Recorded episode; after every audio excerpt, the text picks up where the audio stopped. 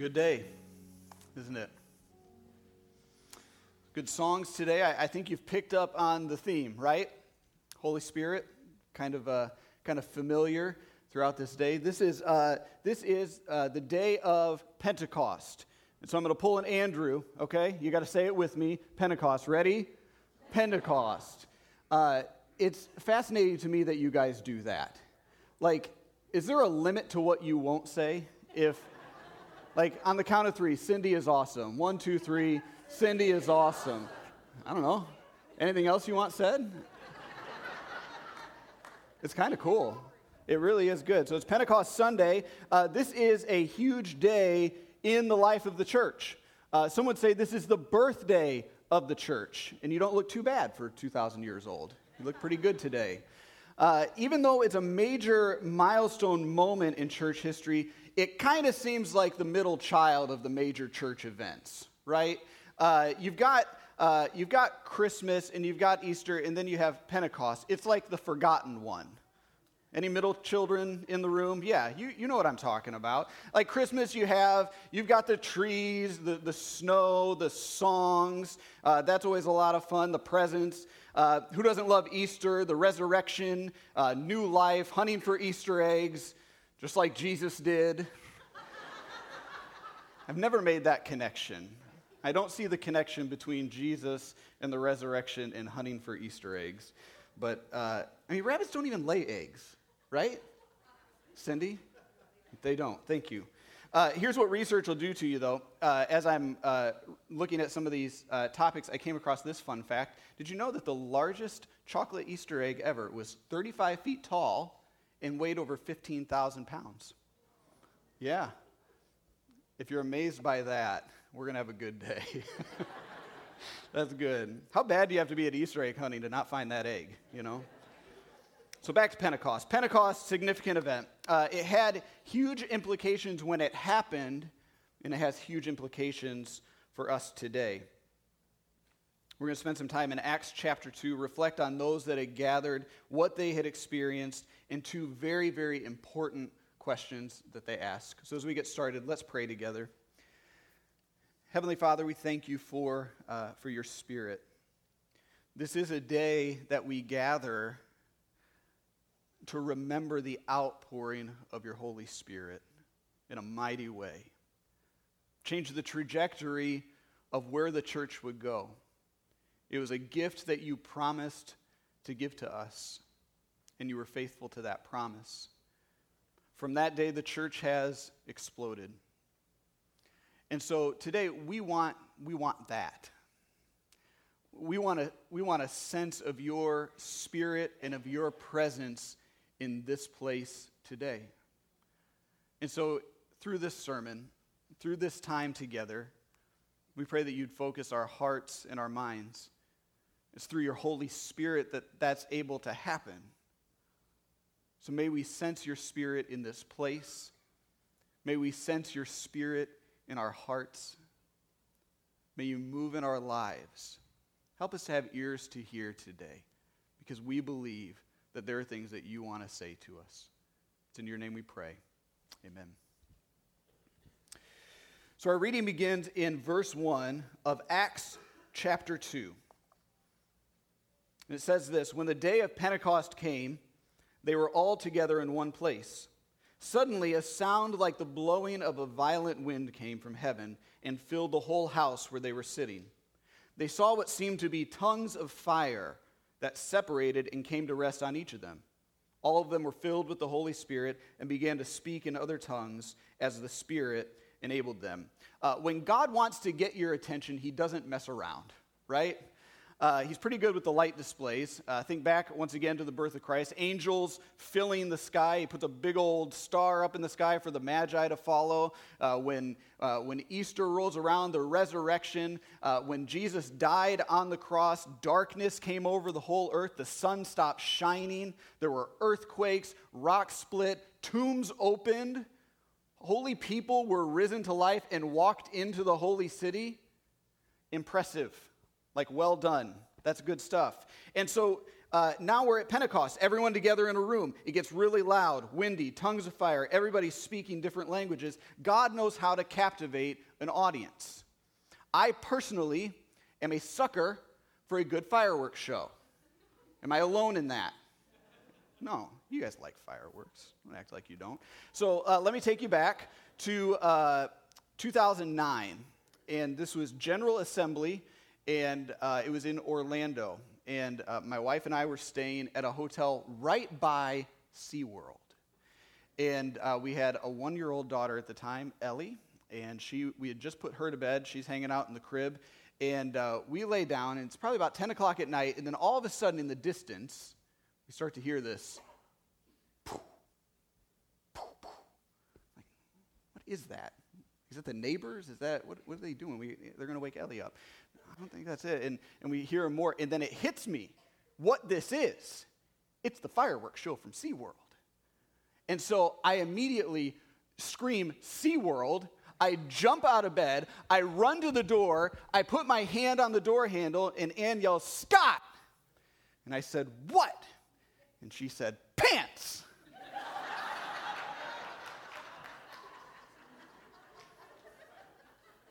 That's why I married her. Good reminders. We went out, we went out, I put pants on, we went out and we watched the fireworks show together. God knows that pyrotechnics win the day. He moves in power like only He can. It's pretty exciting stuff. Imagine you're gathered in a room, and all of a sudden, a violent wind blows. Tongues of fire. Everybody's speaking in other languages. And it, and it wasn't gradually, it doesn't say this happened over a season. It didn't say they started to see a storm cloud coming in. They were going about life, and then God showed up. We always have to be ready for God to show up. Because when He did, they were ready in this case. It kind of sounds like chaos, things blowing around, fire, uh, people speaking. It may have been, it probably was shocking, maybe it was unexpected, but it was still edifying people understood what was being said. That's really important. In Acts 2 5, now they were staying in Jerusalem, God fearing Jews from every nation under heaven. When they heard this sound, a crowd came together in bewilderment because each one heard their own language being spoken. Utterly amazed, they asked, Aren't all those who are speaking Galileans? Then how is it that each of us hears them in our native language. One of the things I like to do when I'm preparing a sermon is I like to just read the text and I see what questions I have from that. What are the things that maybe I don't know? And then what are the things that I think people would want to know about? Uh, see, we read familiar passages of Scripture so many times that if we're not careful, we skim right over the things that God wants to reveal to us. And this is one of those passages. We read this a lot. So here's some of the questions I noticed uh, as I was reading through these first 13 verses. Uh, what is Pentecost? We talk about it, it's a big word. Uh, and by the way, I'm not going to tell you which questions I didn't know and which ones I thought would be helpful for you. Uh, what is Pentecost? Uh, why were these people there? Why were they even gathered in this room? And why were other languages necessary? Aren't these all Jewish people that have gathered together? So let's start with Pentecost. Uh, the word Pentecost, what does it mean? Uh, it simply means 50. What we're celebrating today is the day of Pentecost, which is a celebration of the gift of the Holy Spirit that happened 50 days after the resurrection of Jesus. So, Easter, aside from being Magic Bunny Day, as we talked about, is the day we celebrate the resurrection of Christ. And 50 days after that, each year, we celebrate the gift of the Holy Spirit. So, if this was a Christian thing, why were all these other people gathered there? It's important to note that the Jewish people were also celebrating. Uh, they have three major feasts or festivals that all men that were able were required to attend and appear before the Lord as they're laid out in Deuteronomy 16. One of those festivals is the festival of unleavened bread, uh, Passover. And so uh, this happens for seven days after Passover. It's usually celebrated in March or April. And during this festival, they're not allowed to eat any bread that has yeast in it. And it's to remind them of the unleavened bread uh, that they ate as they quickly left Egypt. Another is the Festival of Tabernacles. That happens in the fall, somewhere around September or October. And this was a celebration of the produce of the harvest for that year. Sandwiched in between those two festivals is the Festival of Weeks. This festival occurs 50 days after Passover. It notated the day that the harvesting of wheat could begin. And it was also seen as the day when Moses received the law of God on Mount Sinai. So in Acts chapter 2, we find ourselves in the middle of the festival of weeks. The reason we have so many different languages and people groups here is the result of the fall of Israel. In the 8th century BC, the Assyrians conquered Israel. And when they conquered a people, it was their practice to scatter the people. And so they sent people to live in different places, and then other people groups moved into Israel. And then in the 6th century BC, uh, the Babylonians conquered Judah, and they sent most of the people to Babylon, and there were some that were able to flee to Egypt. So I've got a map up here that I want you to take a look at. This shows where all of these people were coming from. And so you've got Rome over there, kind of on the north side, that would be modern day Turkey. On the east side is where you'd find Iraq, Iran, uh, on the southeast side there, uh, Saudi Arabia, and then Egypt. That's where all of these people had been coming from to be a part of this day. And so it, it lists all of these starting in verse 9 Parthians, Medes, and Elamites, residents of Mesopotamia, Judea and Cappadocia, Pontus and Asia, Phrygia and Pamphylia. Egypt and the parts of Libya near Cyrene, visitors from Rome, both Jews and converts to Judaism, Cretans and Arabs, all with Jewish roots, but as you can see, from many, many different places. So all these people groups have gathered for the Festival of Weeks. But what God is doing in their midst draws their attention. They started hearing things, they started hearing noises, they started hearing words in their own language. In verse 12, the first great question gets asked. Amazed and perplexed, they asked one another, What does this mean? God chooses to unleash the Holy Spirit, and they're confused. Several parallels exist here signifying the importance of God using this moment to impart the Holy Spirit. On Mount Sinai, God governed the flesh. Now God governed the heart. On Mount Sinai, God gave the law and now God gave his spirit. The former was legal, the latter was spiritual. Summed up, the Jews had come together to celebrate the law given to Moses, a law written on stones. But in their midst, God was now writing his law on their hearts. Verse 13, some, however, made fun of them and said, They've had too much wine. Who doesn't love a good critic, right? Uh, belief and skepticism are present. Uh, it's human nature. We see it in our world uh, today. It's a heart issue, though. Think about this uh, items react differently when they're placed in sunlight. Uh, if you put an ice cube out on a hot day on a sidewalk, what's going to happen? It's going to melt, right? Conversely, if you take a, a piece of moist clay and set that out in hot sunlight, what's it going to do? It's going to dry up and it's going to harden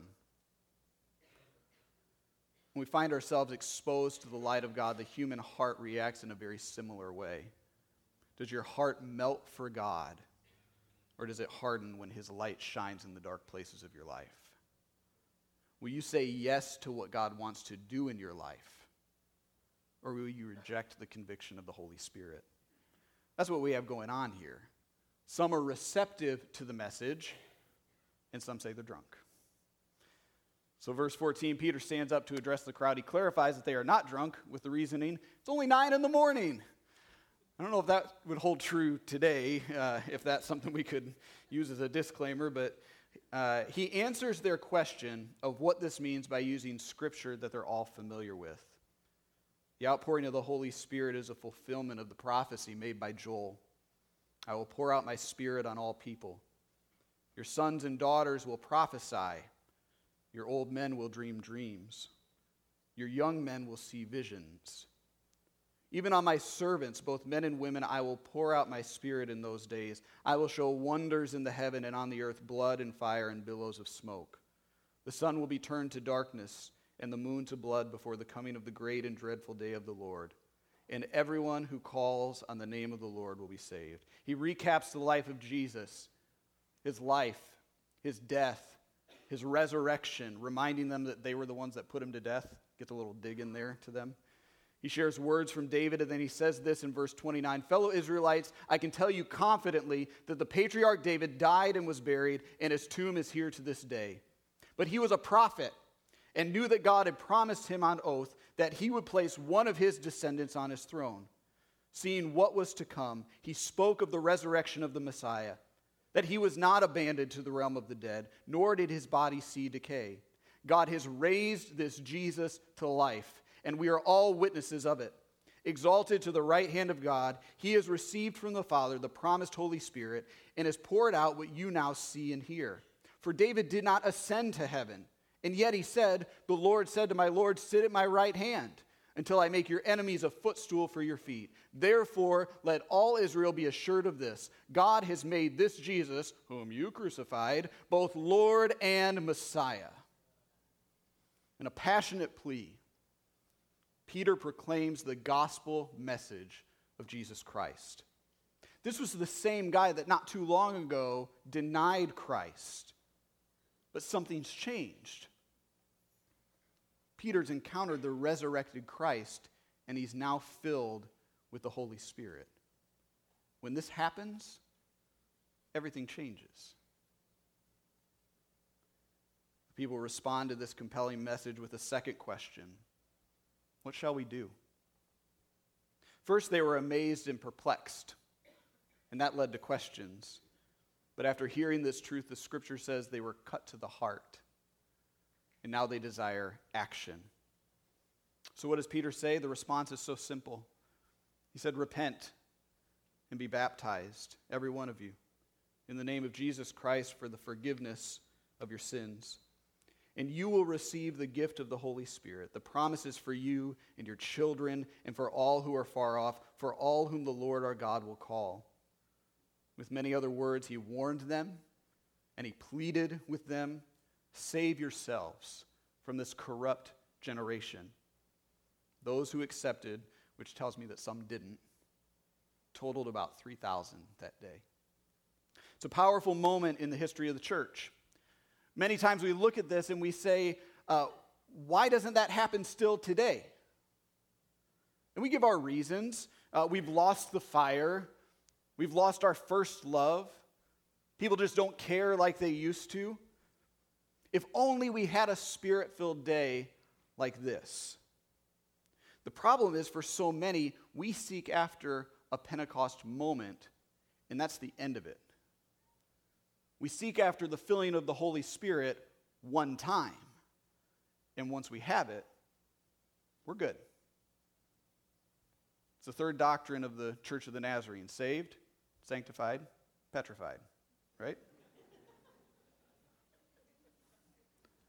We live that way. We seek after the outpouring of the Holy Spirit. But once I have it, I'm good. I don't need it anymore. So, uh, so for our visual aid people, uh, how many people have not been able to focus on anything I've said today because this is sitting here? You're like, what is this guy gonna do? Yeah, we got one. That's all right. That's all right. I like the honesty. Uh, I am not uh, typically an illustration guy, but I think this is a powerful thing for us to remember. Uh, see, we believe that when a person asks for forgiveness, when people ask for, for their forgiveness of sins and they commit their life to God, that God grants that forgiveness and we're made new, right? We're an empty vessel. And God initially fills us with His Holy Spirit.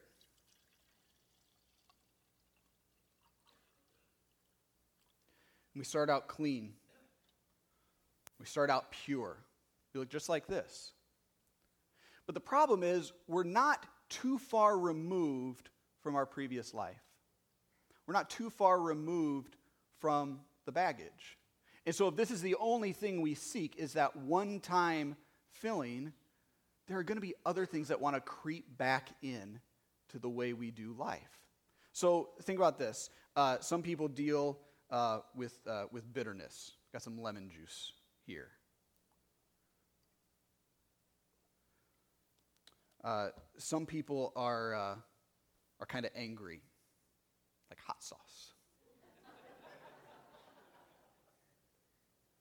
Some of you are really angry.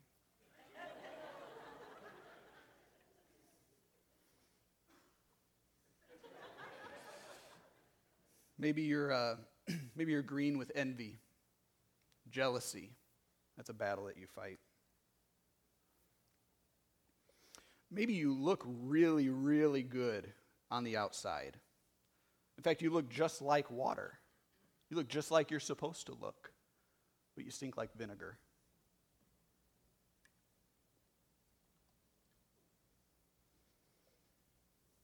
I'm going to put this down for a second. We're going to let this represent our addictions. before you yell at me, our manual says that we are not supposed to use alcoholic beverages as intoxicating or intoxicating uh, items as beverages. It never says sermon illustrations. So, those are our addictions. By the way, it's also cream soda.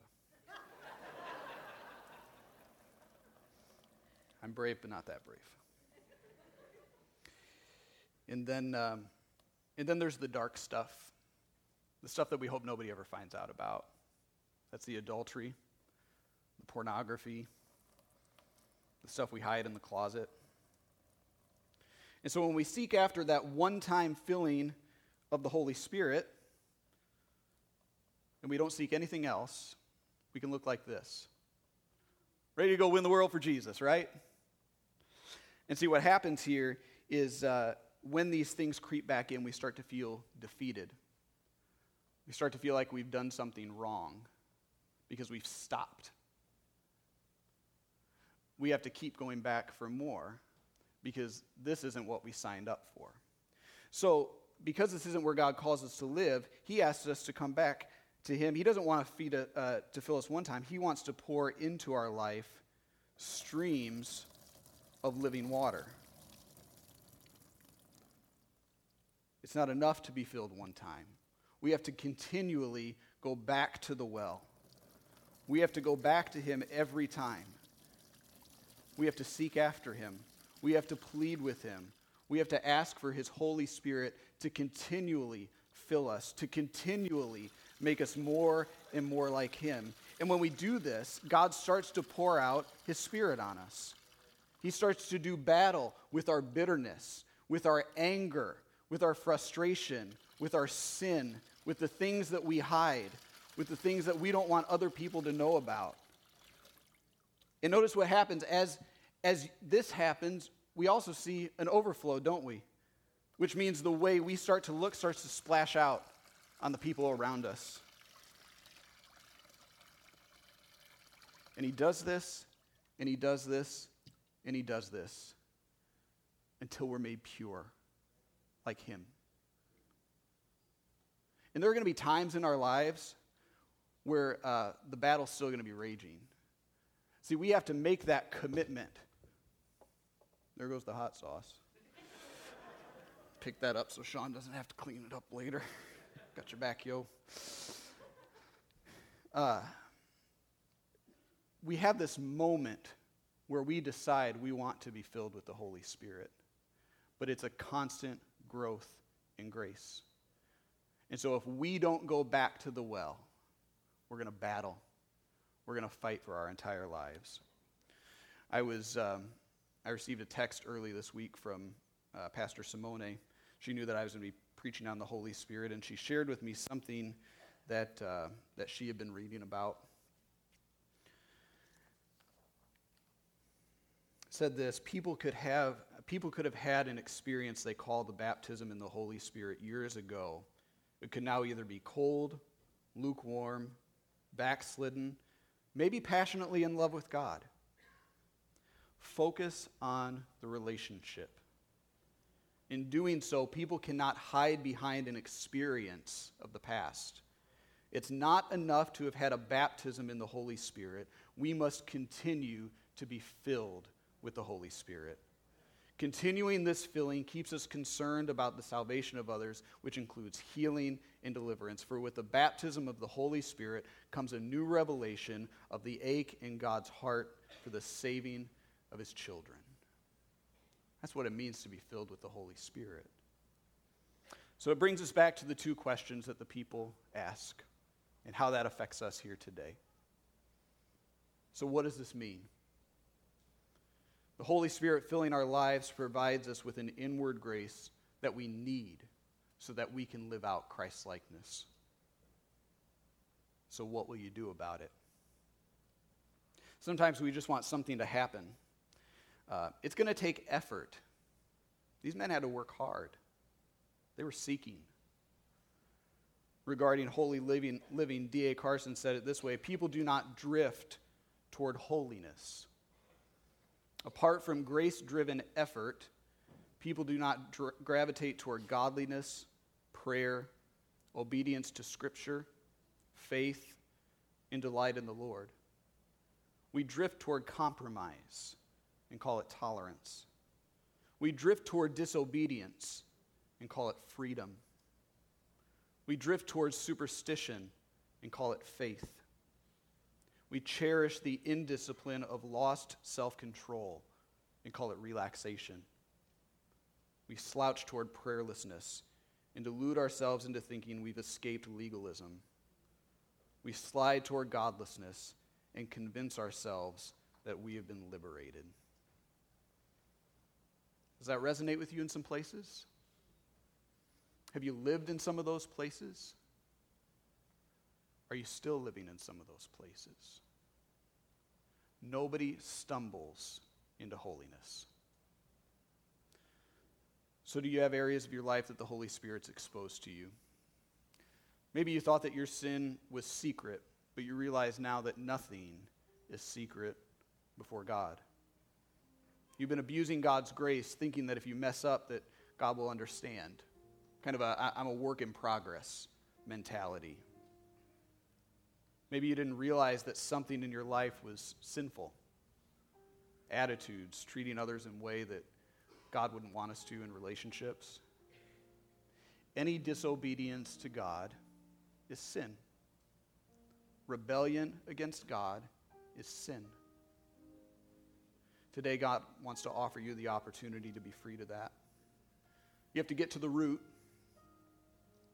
The first step, if you haven't, is repentance a turning away from sin, a washing of the hands, a conscious decision to stop living in rebellion and trading in your life for the life that God has for you.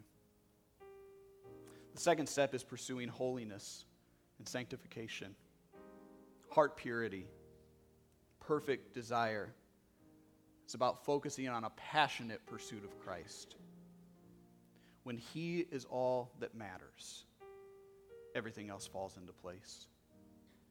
Temptation becomes easier to handle because we can look at something and say, that thing, that's not better than what God has for me.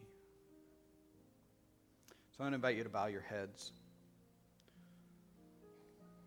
Psalm 139 says, Search me, O God, and know my heart. Test me and know my anxious thoughts.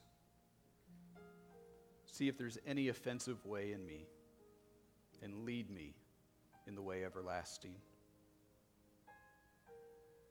Will you take just a moment to ask God to search you out, to reveal any offensive way in you?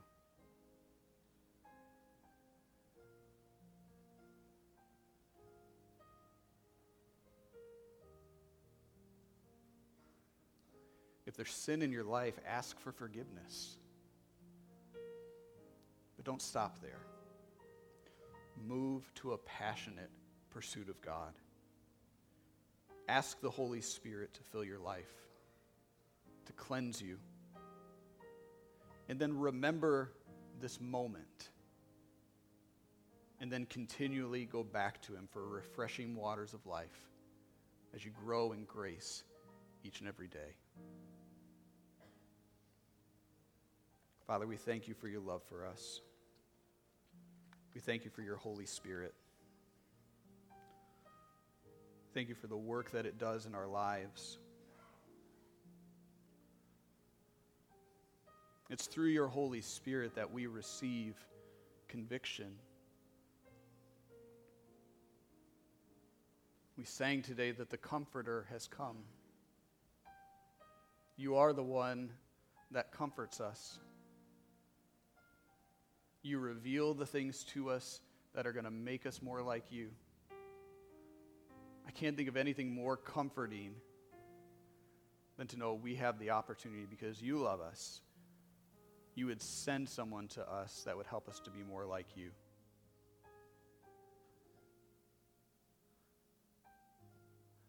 Father, you know the hearts of every person in this place. Some are living in that, that place of battle. It's just a struggle to deal with some of the major, what we would consider the major sin issues, the external things. May you free us from the things that bind us. For some, it, it's, it's not so much about the external, it's about the internal. There's a battle raging inside of us because of our attitudes, the way we treat others, the thoughts that we have, and the way we represent you looks nothing like you. Cleanse us And after you've done that work, we pray that your Holy Spirit would fill our lives. That we would be made clean again. And as these other things come back to us, because Satan is going to want us to go back to the places in our life and say, You can't be that person that God's calling you to be because of this thing that you did in your past. Help us to remember that you put that to death. That's not a part of who we are anymore. You've made us a new creation. And so may we constantly run to you for rivers of life. May you constantly overwhelm us and overflow our hearts with your Holy Spirit. It's then that we will find you. It's then that we can serve you best. We can't do it alone. There's nothing we can do to empty ourselves, it's only through you. My heart's prayer today is that that would be so in my life, and that every person here would jump in on that too. We can sit here and complain that the Holy Spirit doesn't move anymore. What are we willing to do about it? Are we willing to give you free reign in our lives? Are we willing to let you clean out all the places that you want to clean out so that we are wholly and fully surrendered to you? That's when we're going to see a movement of the Holy Spirit. It starts with us saying, I'm available to your will, to your way.